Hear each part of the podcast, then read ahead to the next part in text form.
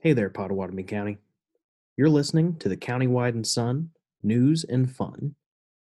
This is our first ever Monday episode, and our news segment is going to be a little different this week. Rather than give you a news recap, we'll be doing a news preview. We hope this new format will give you a look ahead at the local news of the week and encourage public participation in local governance.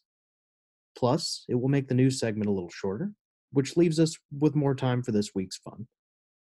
As always, we'd love your feedback. Feel free to shoot an email to alex at countywidenews.com. If you like the show, follow us on Twitter and like us on Facebook, where we post links to our new episodes each week. Thanks for tuning in and enjoy the show.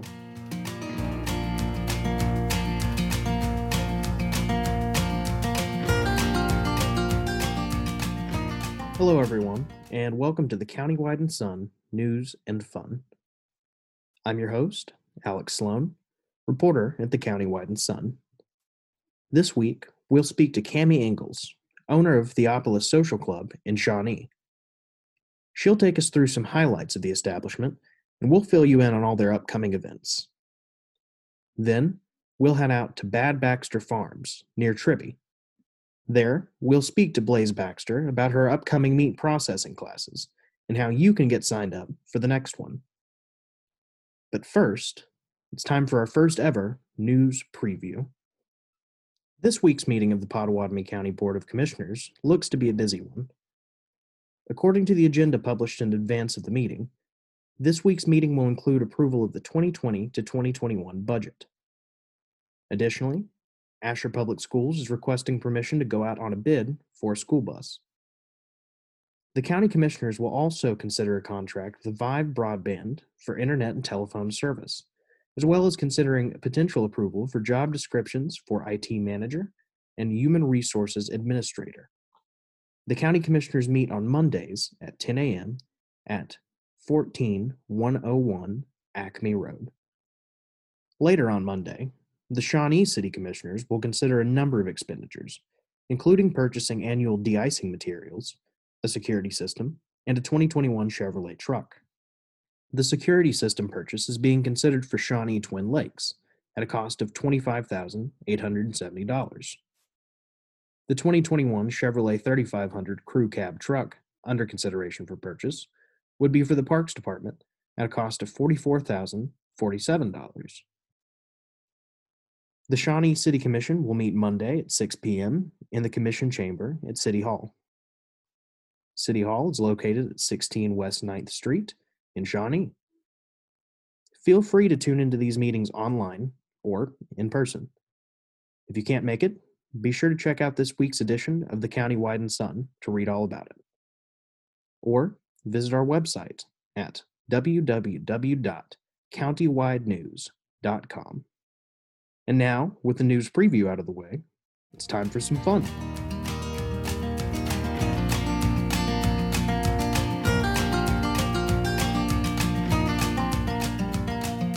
This week, we're focusing on food where to eat it and how it got there. First, we'll head over to Theopolis Social Club, where I had the pleasure of speaking to Cami Engles, who owns the establishment. I am Cami Engles, and I'm the owner of Theopolis Social Club. There are a lot of things that make Theopolis special, but the one that struck me was Engles' focus on keeping things local. I think what makes us special is that we uh, really focus on um, building up the local economy and the local community as much as possible. So, like, we partner with local farmers and suppliers. We use um, we source from Shawnee Milling Company, which if I could carry it, I could walk down there and get our flour and stuff like that from them. Um, and then we uh, use like Crow's Market fresh produce, and we sell Oklahoma beer. We only have Oklahoma beer, and that's for to keep as much money as possible in the uh, local economy. With the exception of a single Mexican beer, Theopolis carries all Oklahoma beer options with the exception, we, we carry one Mexican beer because I felt like, I mean, if you're gonna have a Mexican beer, it should be a Mexican beer. Right. but yeah, the rest of the beers are Oklahoman, so we have Um, I'm really proud of that because I think Oklahoma has incredible breweries now, and that wouldn't would not have been possible like 10 years ago to have only Oklahoma beers in a restaurant probably Oh, yeah. and not you know not be limited but we have such great craft beers now Engles said that through the COVID 19 pandemic, she's been doing everything she can to assure diners can enjoy their meals as safely as possible. Theo's backyard, the outdoor portion of the venue, has been a big part of these efforts. so we have a side patio that we've had since we opened and it's covered and then the backyard so we call the venue element now theo's backyard and we built a stage out there when we were shut down during covid and uh, tried to just focus on outdoor dining and the live music was something that i always want, intended to do um, but when we were shut down i kind of took a risk investing more money outside when things were a little tight Right. so but my idea was if we have this outdoor space and the weather's nice maybe people will feel comfortable dining out and we could do that in a safe way as safe as possible.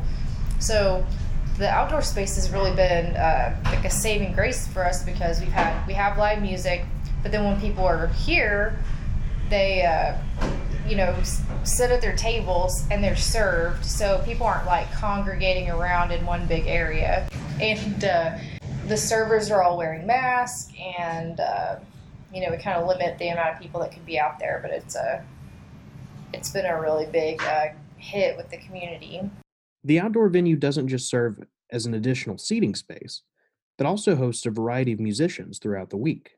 my background is really in um, is really in music and the arts and so i have a lot of great friends that are like amazing musicians and so uh, i just sort of put the word out to my my friends i knew that i wanted to have here to get started and booked us up uh, so now when people come i think they're starting we're starting to have the reputation of like we might not know the band that's playing there but we know it's going to be good On Wednesday, when this was recorded, Engles was setting up for a wine tasting event later that night.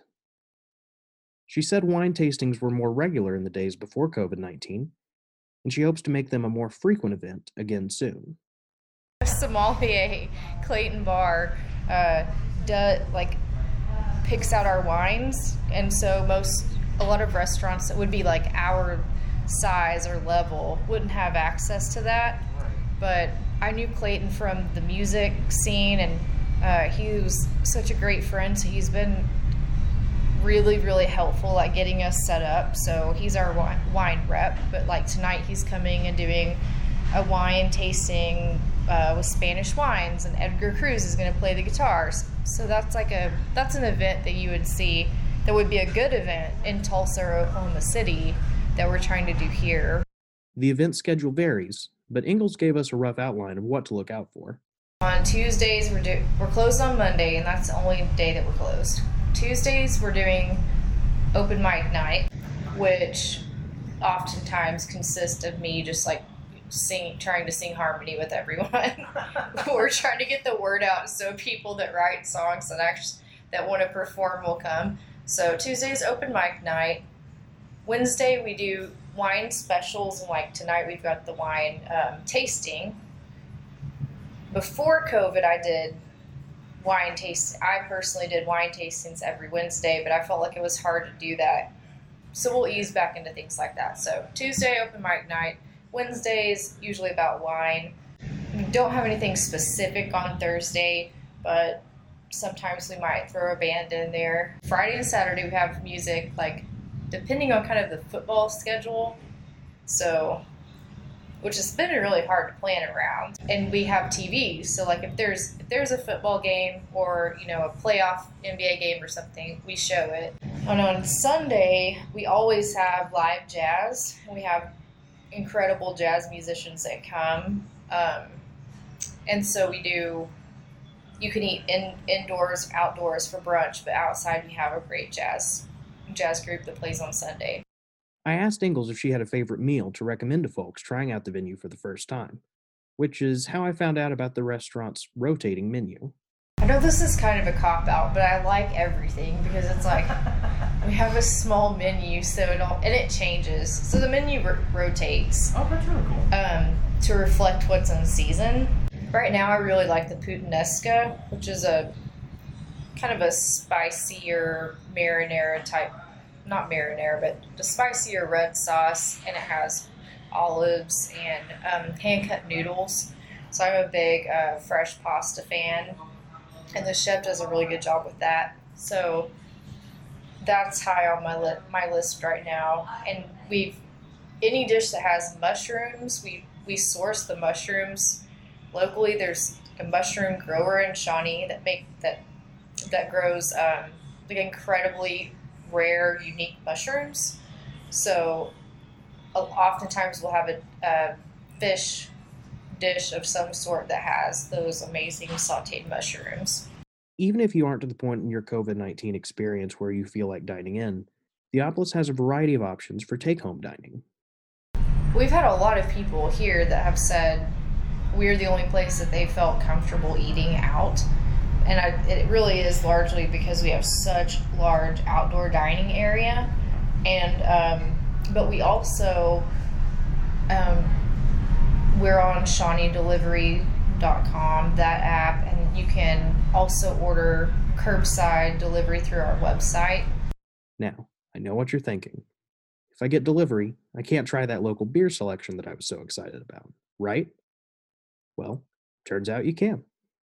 We actually can do beer and wine. So a lot of people don't know that. But during the pandemic, the law changed to allow restaurants to sell unopened wine and beer. We can't sell um, liquor, like bottles of liquor, Okay. but you could you could buy ten bottles of wine from me and take it with you if you want. So, no matter where you prefer to do your dining these days, check out Theopolis in Shawnee. We'll post their upcoming event schedule on our Facebook page and put a link to their site in the episode description.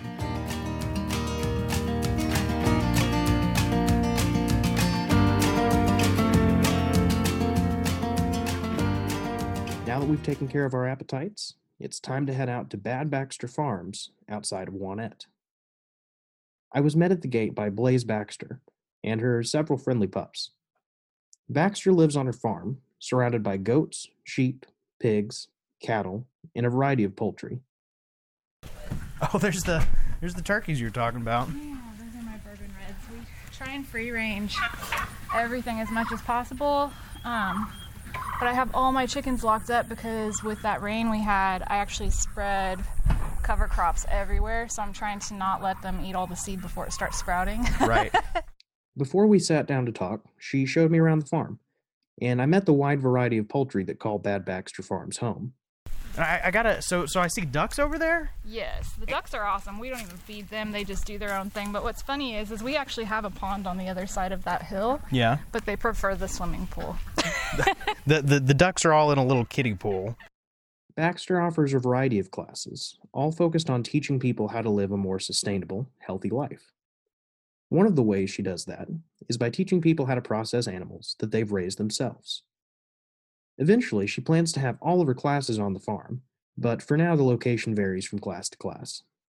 We actually just got money donated to us to do an outdoor kitchen so we can get our classes moved back out here permanently because a lot of the classes, other than the butchering classes, I've been trying to do at like local nurseries and stuff just because we're such a mess right now. But um, all that lumber was actually donated from um, I can't remember the name of the group, but it was an ethical animal group that donated the money for us to build our outdoor kitchen, which we're going to put between the house and the garden, and then we'll start doing all of our classes out here again.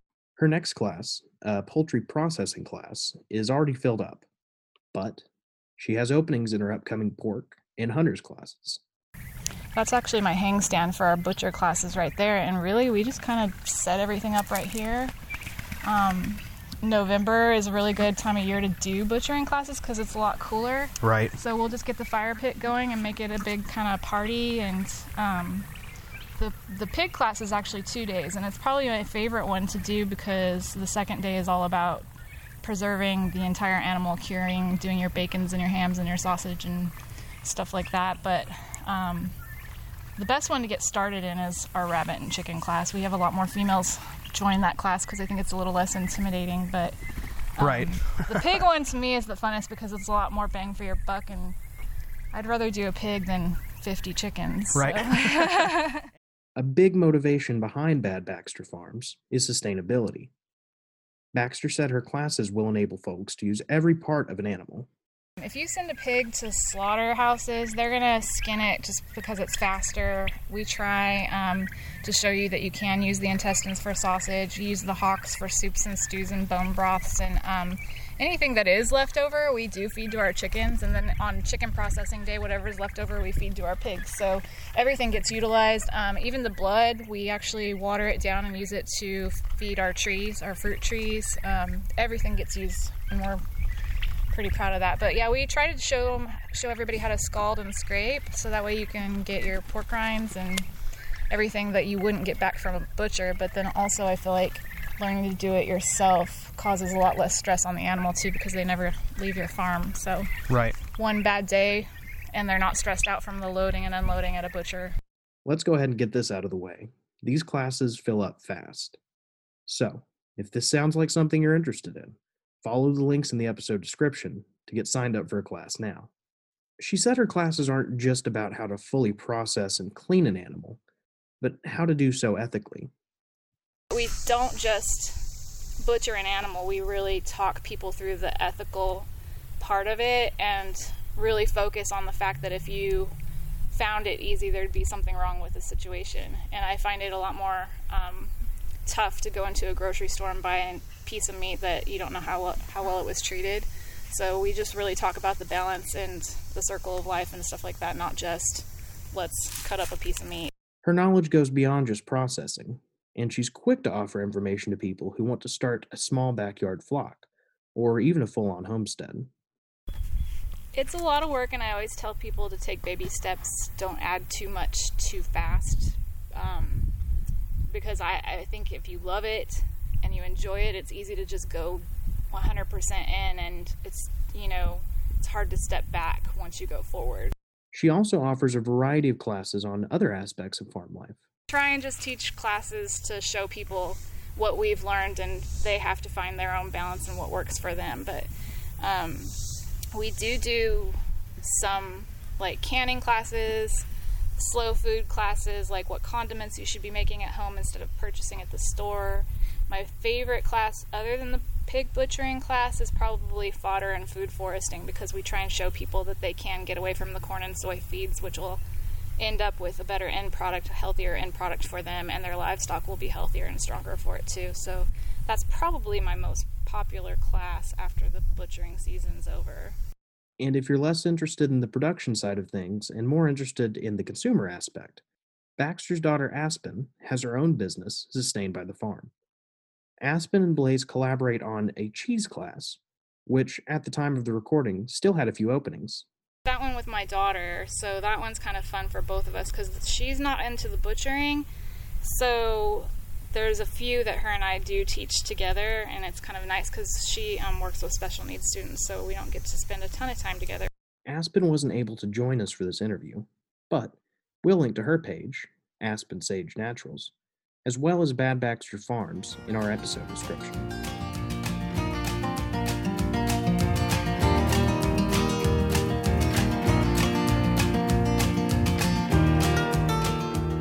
Before we let you go, we're adding one last segment to our weekly show. At the end of the show every week, I'm going to give you a quick rundown of events and activities upcoming.